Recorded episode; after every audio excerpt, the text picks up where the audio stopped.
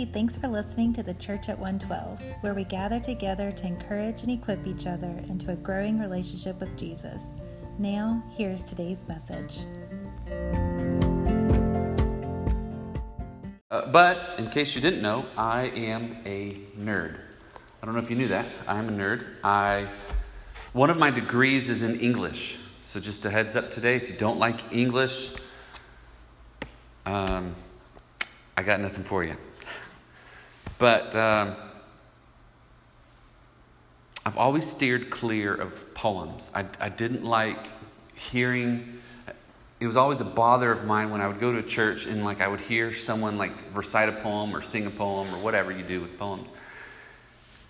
And then they would usually do like three alliterated points, and that, that's kind of what most of the sermons that I grew up on, and I just didn't like it. But as a result of having an English degree, I have a good knowledge of poetry. And it reminds me of a lady. So today's talk reminds me of a lady named Elizabeth Barrett Browning. Have you ever heard of her? Elizabeth Barrett Browning?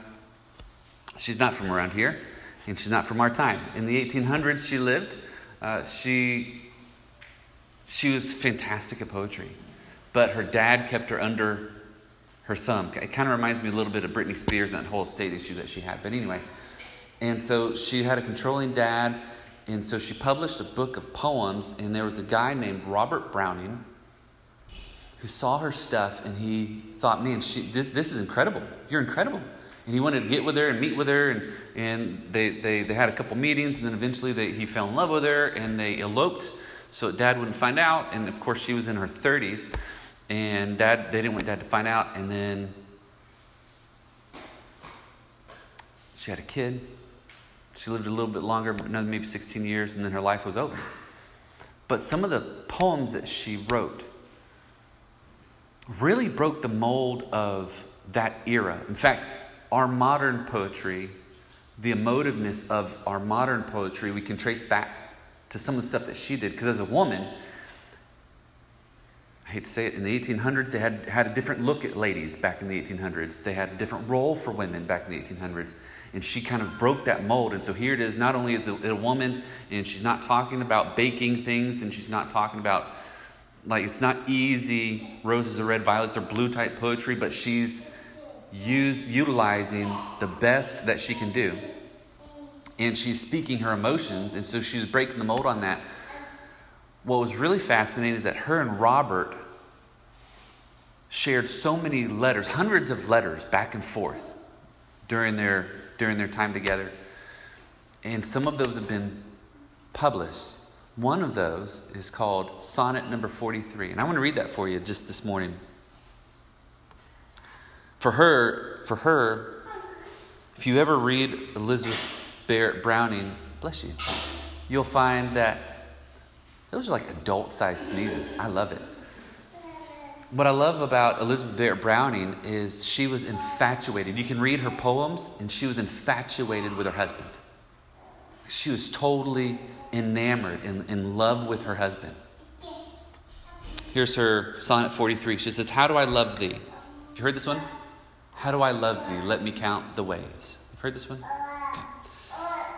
I love thee to the depth and breadth and height my soul can reach when feeling out of sight for the ends of being and ideal grace. I love thee to the level of every day's most quiet need by sun and candlelight. I love thee freely as men strive for right. I love thee purely as they turn from praise. I love thee with the passion put to use in my old griefs and with my childhood's faith. I love thee with a love I seem to lose with my lost saints. I love thee with the breath, smiles, tears, and of all my life. And if God choose, I shall but love thee better after death.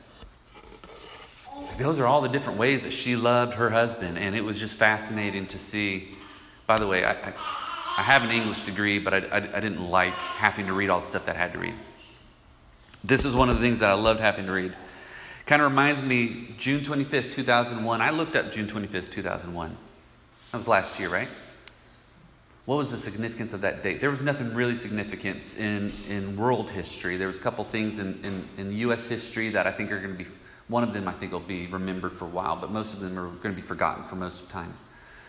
That was the first day that I ever heard that song, A Thousand Names. Phil Wickham's new album last year dropped on the 21st. And you know me, if, if you follow me on social media, I'm, I stay up till 11 o'clock on Thursday nights because new music releases at 11 o'clock Central Time on Thursday nights. New Music Friday. Uh, they base everything on, on Eastern Time for whatever reason. They're not special. So I'm listening at 11 o'clock, and I remember his album dropped, and man, I must have wore, I must have wore that out on my phone, just listening over and over and over again. And his main track on that whole album is not Thousand Names. It's like Battle Belongs. You've probably heard that on Christian radio, The Battle Belongs to the Lord. I tried to sing it once and did a terrible job. And there's a couple other tracks that are really popular. But that one there is not a really popular one. It's not one that they released to the radio. But it got me to thinking. God's got a bunch of names. I've always been curious about the names of God, the names of Jesus. You can look on different websites and you'll find that, there, well, maybe there's 12 names of Jesus. Or maybe, like the Jewish people, they say that there's one, there's one set of, of teachings in, in Exodus that say that there's 72 names of God. There's, I love this one. Normally, these are weird websites, but this was, this was quite fascinating, at least this list. ChristianAnswers.net had 950 names of God, Jesus, and the Holy Spirit. 950, and I had the scripture reference for each one. I'm like, huh. I read through those. I'm like, this is really cool, because I'm a nerd. That's what I do. Doesn't matter if it's 12 or 72 or 950 or 1,000 names. The thing is, is that God's name is un, it's unsearchable. It's unfathomable. There's so much. There's so much. We could live our whole lives and look at God's names. We owe it to ourselves. We owe it to ourselves to become infatuated with God, who He is and what He's done, and to make much of Him. Like we owe it to ourselves, we owe it to our families, we owe it to our friends to become infatuated. Just like as Elizabeth Browning was with her husband, we owe it to ourselves to become infatuated with the God of heaven. So the question is how do I want to ask you a question that I want you to really wrestle with. How do you talk about God? How do you talk about God to people? In what way do you mention what Jesus is doing in your life? Like to your kids or to your friends, to your neighbors, to your coworkers? In what way do you mention what God is doing in your life? Let me ask you this. It's a follow up. When you talk about God to somebody, or when you talk about what Jesus is doing in your life, is it dry? Is it boring? Is it matter of factly? For some of us, maybe it's in passing. For others of us, it's like Ben Stein and it's unemotional. You're just monotone about it. If you even share about God. So I want you to think about that. What was the last time you spoke about God to somebody and how was it? Like, how did you mention about God? So, this next set of teachings for the next several weeks, it's called A Thousand Names. It's designed to help us to search this inexhaustible God and to become more infatuated with Him and so we can make much of Jesus. And so, if that's you and that's me, like I hope for the rest of our lives we become infatuated with who God is, who Jesus is. So much so that as we're searching Him and finding more about Him, that it'll naturally bubble up out of our souls. I mean, think about the things that you like to talk about, and you're probably not dry, emotionless, or boring when you talk about those things. And yet, here it is the God of heaven wants us to become infatuated with Him. So, we'll be in Psalm 145 today. We're going to cover one, one or two verses. Psalm 145, it's called the Ashrei, A S H R E I. The Jewish people call it the Ashrei. And I looked it up, I'm like, what does that mean? Ashrei essentially means happy happy. They call Psalm 145 happy. They actually recite Psalm 145. Imagine this the Jewish people, still to this day, the Orthodox Jewish people that follow what God had told them a couple thousand years ago, they, to this day, recite it three times a day. They recite it twice in the morning, once in the morning prayer, and once like in the morning meeting. Then they recite this prayer at the end of the day. And really starts with, if you open up your Bibles to Psalm 145, it really starts with the verse right preceding it. Now, some of the Psalms are collected. All of the Psalms really are collected. Some of them are disjointed, but some of them are together. So, Psalm 145 and Psalm 144 are actually placed together in the Jewish book. in their in their in the Jewish collection of psalms. They're placed together. So Psalm 144 verse 15 starts right before Psalm 145. Happy are the people, and there's that word ashrei. Happy are the people with such blessings. Happy, again, are the people whose God is the Lord. Happy, the word there, ashrei, or the word there for happy is content or perpetual contentment, like a continual con- contentment. It's a gradual state of contentment that we are always content. So he's saying, happy or content are the people with such blessings. Why are they continually happy? Why are they continually content? Some of you are like, man, I wish I could be continually happy or continually content. Why? These people are happy because their God is the Lord. Jesus actually used a form of this word in the Greek when he shares a Sermon on the Mount. Do you remember in the there's a thing called the Beatitudes. In, in, in our older translations of Scripture, we have blessed is the one who, or blessed is the one who. But really, the, the translation there is happy is the one, happy are the meek, for the, they shall inherit the earth, right? Or happy is happy are those who are peacemakers. And so, like, we look at these scriptures, and so Jesus hearkening back to the Jewish understanding of, of perpetual contentment. Bit of trivia. Speaking of which, I got that new trivia book I'm excited about. Couple, I'm going to give you a few bits of trivia today. Number one, uh, the whole book of Psalms are called the Tehillim, or the Tehillim, which means praises. Where do we get that from? It's from the it's from the if you look in your copy of scripture, it's actually from the title of Psalm 145. Psalm 145. Now in my copy it says a hymn of David. The word there for hymn is praise, a praise of David. I could not when I read this, I'm like, that's how they named it. The Jewish people, they are as creative as I am. And so, for example, the book of Genesis is called the book of Genesis because in Genesis chapter 1 it says, in the beginning. So their first few words are like, hmm, in the beginning. Okay, this will be called Genesis, which means in the beginning.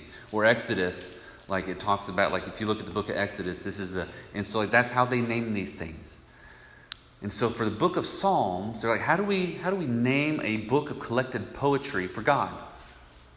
And they actually take it from Psalm 145, which is strange because you would think they'd take it from Psalm 1, or they'd take it from the end, Psalm 150, or maybe even take it from the last word of Psalm 150. You would think they would take it from any of those spots, but instead they take it from Psalm 145, a hymn or a praise of David, the Tehillim. Also, by the way, Psalm 145 is the only psalm in all 150 where the psalmist doesn't ask anything of God. That's a good bit of trivia. You probably won't get it on like a secular trivia night, but hey, that's something good to know. Because a lot of times when I'm reading the Psalms, I see something like David will say, Search me and know me. he's asking God to search him and know him. Or he'll talk about uh, asking, I'll give the nations to you, O Lord. It's the desire of my heart. Like, but he's saying good things of God, but he's also asking, inquiring of the Lord. But in Psalm 145, it's the only psalm in the entire collected 150 of them that doesn't ask God of anything. There's 21 verses in Psalm 145. Uh, the Ashrei includes three more verses, uh, so it's a it's a it's a prayer book. It's a psalm book, and so they use it uh, like I said daily. They use it three times daily. So they attach three more verses to it. One of those is Psalm 144, verse 15. I want to tell you this that part of dwelling on God, part of making much of Him, is setting our minds on Him and less on us. For the Jewish people that originally heard this, for the Jewish people that recite this even to this day, when they do this, they're setting, because they're not asking anything of God, they're setting their minds more on God and less on them. And we could all, we could all benefit from that. What would happen if we started to think of God more and of, of us less? Uh, speaking of poetry, this psalm of David, it was expertly written. This is some nerdy stuff for a moment. He doesn't ask, he doesn't demand anything. It was structurally formatted in a really interesting way, and yet it's still centered on God. Now, when I'm writing things, because I, I write a lot of, like I write papers or whatever, when I write things and I have a structure, there's some going to be some things, some liberties that I leave out because I need to hit this structure, right? If you've ever written a paper before, there's, or if you've ever written a guidebook or something for work, and you've got to hit these bullet points, there's some things that you'll leave out because it just doesn't fit. Even happens in my sermons sometimes, like, oh, that would be really good, and then I leave it out. There's times where I write something in my sermon, I leave it out as I'm preaching it because I'm like, you know what? It doesn't fit after all. But David, even structurally speaking, so y'all remember several weeks ago, several weeks ago, I did a sermon about our why we should have a love for Scripture. Psalm 119. We call Psalm 119 the Great Psalm. This was back in the summertime. The Great Psalm. It's the longest psalm in the entire Bible. It's uh, 160, 157, 160 verses. It's called an acrostic because each every eight verses starts with a different letter of the Hebrew alphabet. In Psalm 145, this word here, for I exalt you, actually starts with what they call the Aleph, which is their letter, where we get our letter A from. Uh, verse 2, let me read verse 2. It says, I will bless you every day. That actually, in the Hebrew, also starts with the Aleph. No, no, no. That one starts with the Beth. That one starts with the Beth. And then you get verse 3, the Lord is great. That starts with the Gimel. And then you get verse 4, one generation will declare. And none of this means anything to you except this is another one of those acrostic poems. So he has a structure that it goes through every letter of the Hebrew alphabet from Aleph to Beth. That's where we get alphabet, by the way. If you ever wondered, like, where do we get the word alphabet from? It's from Aleph or Alpha and Beth. And so it's like a whole, anyway, nerd stuff. Goes through every letter so he had to start it off that way, just like Elizabeth Browning did in her sonnet. Like she, she had a very specific structure for it. And it starts off with different letters, and yet there's different stanzas. Every stanza is, there's four of them. Every stanza is separated. It's separated by, by, by a few different words. They speak of God's greatness, verses 1 through 6. So if you want to study this later, verses 1 through 6 talks about God's greatness. Verses 7 through 10 talks about God's goodness. 11 through 13 is God's glory, and the rest of it is God's grace. I almost think that someone Baptist probably wrote this, but it was David, and he's, he wasn't Baptist. It uses, you can look into your scripture just for a moment. I will exalt you, my God the King, and bless your name. Verse 1, right? I will bless your name. Look at verse 10. Skip down. All you, God, all that you have made will thank you, Lord. The faithful will bless you. So I will bless you, verse 1. The faithful around us here at the gathering will bless you. And then I want you to look at verse 21. My mouth will declare the Lord's praise. Let every living thing do what? Bless his holy name forever. So he's like moving out from, it's mind blowing that the king would take enough time to write a structurally, very structurally sound poem about the greatness of God, not ask anything about God. And then he starts off with, I will bless you. Then, like, our people will bless you. And then, like, the whole nations, all of the nations, every living thing will bless you. David was infatuated with who God was. He searched him, he mined his depths, he meditated, he obsessed over God. He obsessed over God. Here's our application we should be too. We should be obsessed over who God is. His thousand names. Make it your goal to study God. I, like it because the ladies studied this last week, and the guys are studying this week with Francis Chan, chapter 3 of Crazy Love. And he says, he warns against feeling obligated to do a quiet time. It's like, man, there's so much obligation or there's so much guilt or so much shame if you don't hit a quiet time, if you don't if I don't hit this workout today, like I feel so bad about myself. And God doesn't want an obligated relationship with Him. God wants a spontaneous and, in this love like this. I'm studying you, like Elizabeth Barrett Browning did of her husband, or like David, even better, that like David does of God. God wants us to like love Him and study Him and want Him, and, and it should be so immensely passionate. So, verse 1. He says, I will exalt you. The word there, it's a word group for exalt. It's the word group for rum, not the kind of rum that we drink, but the actual word there is aromim. Aromim. It, it, it means it's a high place, or it's high, it's lifted up, it's exalted, it's praise. It's to lift, it's to lift oneself up. If you're talking of yourself, lift oneself up. To boast. Literally, the Hebrews, the Jewish people would say that this means, may God be high. Like we are moving on up. You see it in Psalm 30, verse 1. You see it in Psalm 99, verse 5. I exalt you, I lift you up. The problem is that this word comes from that word group I was telling you about. That word group is also where we get the word for pride or arrogance. When we lift ourselves up, we are pushing others down. We lift ourselves up, we push God down in our priorities. Arrogance, you can write this down arrogance drowns out God's work in our lives. Exaltation elevates God to his proper prominence.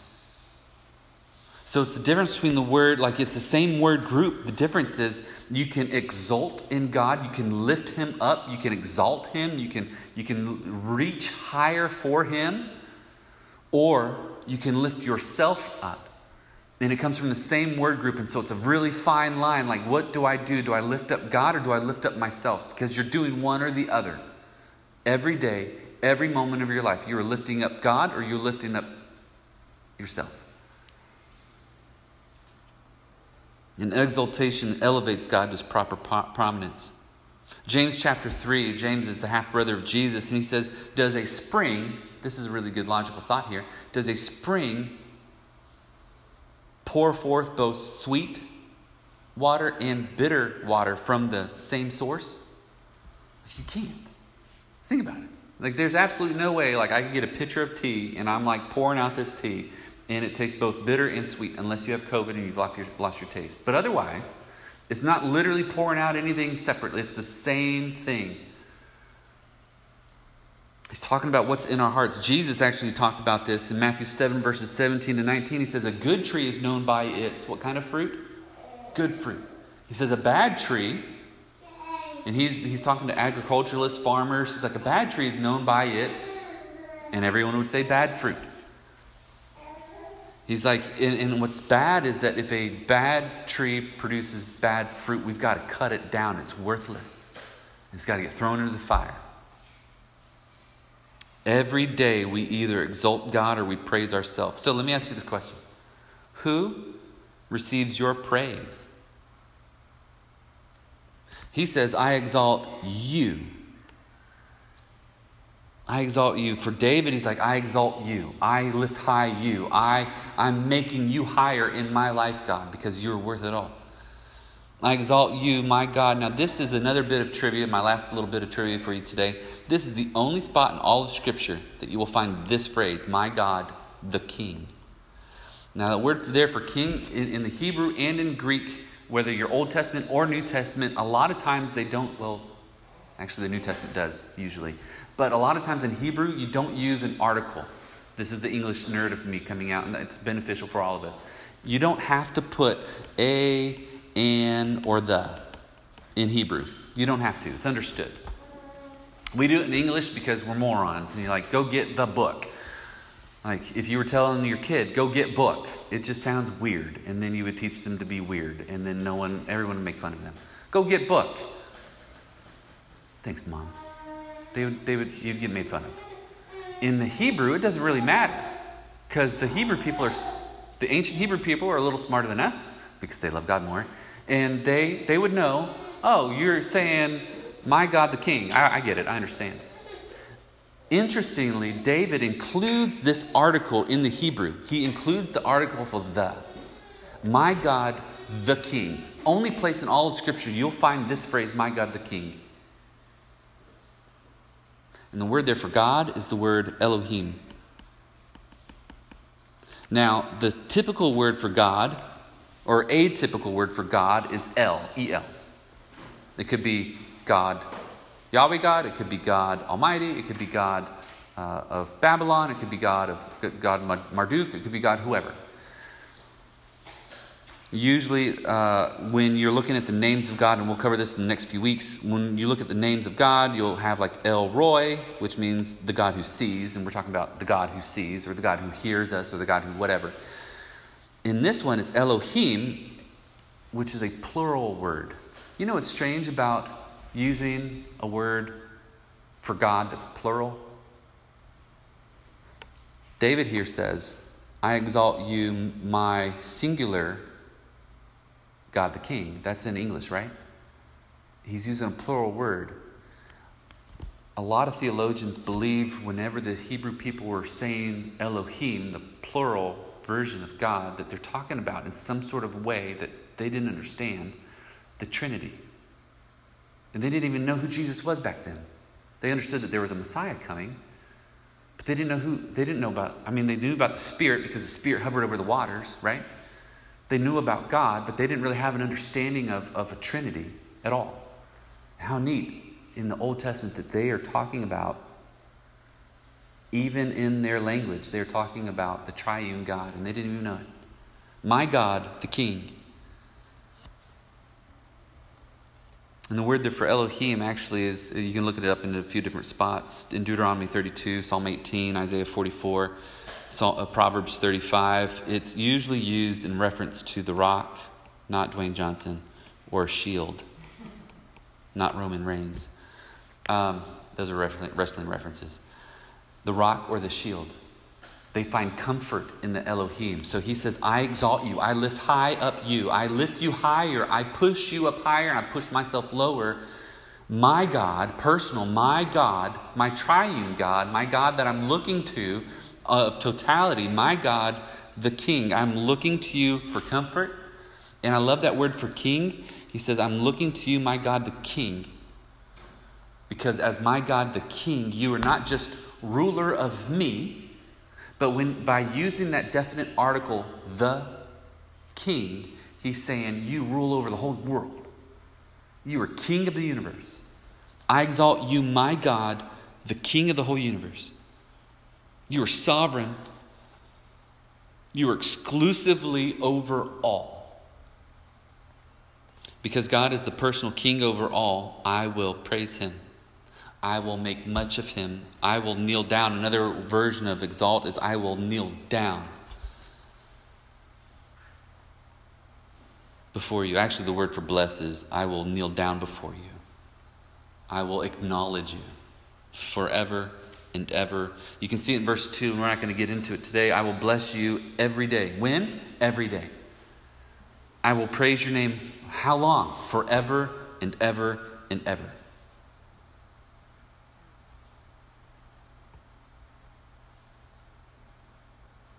Revelation chapter 1, verse 5 says it this way, and we'll close.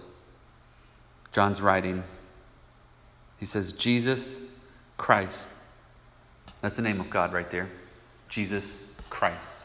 Christ is not his last name, Christ is his role, his title. He was Messiah, rescuer, Jesus Christ. Faithful, that's another name. Faithful, witness, that's the type of witness that he was. So he's faithful witness. So there's three names of God right there Jesus Christ, the faithful witness, the firstborn of the dead, and the ruler of the kings of the earth. Those are five names right there in, in Revelation 1, verse 5. Ruler of the kings of the earth. Now there's a New Testament understanding. You'll find it in 1 Timothy chapter 6. You'll find the phrase King of Kings. You'll find that throughout Scripture.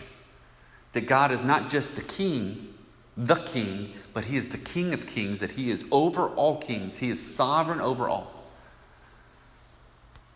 And it will serve us well to make much of Jesus. So as we close, I'm not asking you really to do anything except for to make much of Jesus.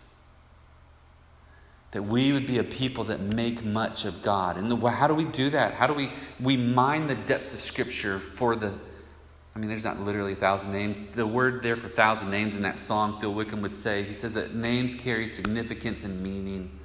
And you'll find that in the Old Testament that God changes people's names because it carries more significance and more weight. He changes uh, Abraham, uh, Abram to Abraham or Isaac uh, or Jacob. He changes to Israel. You find that God changes names because it has meaning for people. Like to be able to mine the depths of Scripture and to know the names of God, and to make much of them, so that when we're talking to our friends, it's not boring, but it's passionate. We're excited about it. So I'm going to encourage you, like the psalmist here, like David, to exalt God the King. Your God, the King. Jesus, thank you for today. I thank you for your word. I thank you for your scripture. Uh, it, I thank you that, God, we don't have to ask anything of you. We just need that relationship with you. God, it's not that you haven't given us anything because you've given us everything. Every good and perfect gift comes from you. We know that in Scripture. We know that you've knit us together. We know that you supply all of our needs. We see all of these things. We, we, we, we are not lacking anything from you. Oh, but God, that you want us. You want us to be passionate about you. So, Jesus, it's my prayer that we are passionate about you. Oh, and that we're excited to talk about you with our friends, with our family, with our relatives, with our kids, from generation to generation, from us to those that are younger, God, for and from those that are younger to eventually, God, those that are even younger than them, God, that we are passing along how great you are. Would you stir that in us, Jesus? In your name we pray. Amen.